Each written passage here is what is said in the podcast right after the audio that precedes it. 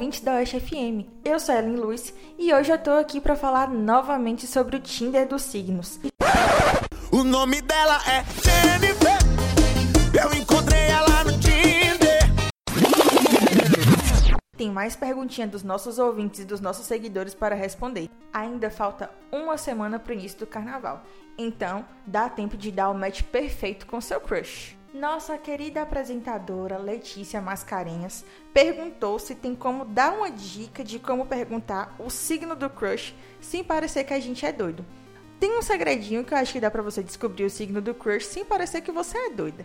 Chega perguntando qual a data de nascimento, qual o dia que faz aniversário, mostra aquele interesse, que a partir disso pelo menos já dá para você saber o sol. Depois, vai criando mais intimidade, pede logo a data de nascimento e faz logo uma astral para saber se vai dar tudo certo. Você é doida demais, doida, muito doida. Você é doida demais. Nossa ouvinte, Jaqueline, mandou um áudio também querendo tirar uma dúvida. Vamos ouvir agora. Ô, Ellen, me diga aqui, qual a probabilidade de eu dar certo com Capricórnio? É, e por que que eu, Geminiana, não dou certo com Ares? Gêmeos e Capricórnio podem entrar um pouquinho em conflito, porque o geminiano ele é mais extrovertido, é mais conversador, gosta mais de puxar papo, e o capricorniano é bem mais sério. Então, assim, pode haver algumas falhas de comunicação que com o tempo podem ser resolvidas. Em relação a Gêmeos e Ares, é mais ou menos o mesmo conflito. O geminiano ele é bem mais comunicativo e tudo mais, e o ariano já não gosta muito disso, entendeu? Então, assim, a impaciência de Ares pode acabar interferindo um pouco no jeitinho do geminiano e aí pode haver também esses probleminhas de comunicação. Mas nada que um bom diálogo não resolva e que aquela comparação do mapa astral também não resolva, né? Lógico. Além de muito amor. Amor,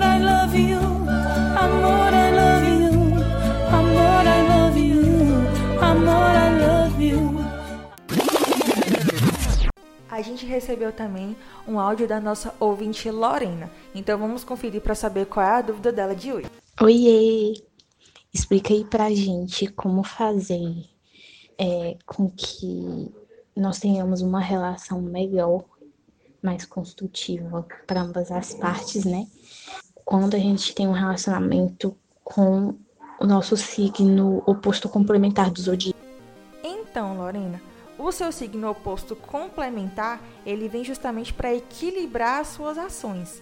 Nesse caso, aquela máxima do os opostos se atraem faz muito sentido, porque o seu signo complementar, ele vem justamente para equilibrar aquele lado que falta em você ou que seja o contrário de você. Então, assim, geralmente não vai ocorrer conflitos, é uma coisa que vai vir para harmonizar todo o clima do seu mapa astral e outras coisas que complementam a sua vida também. Por hoje é só.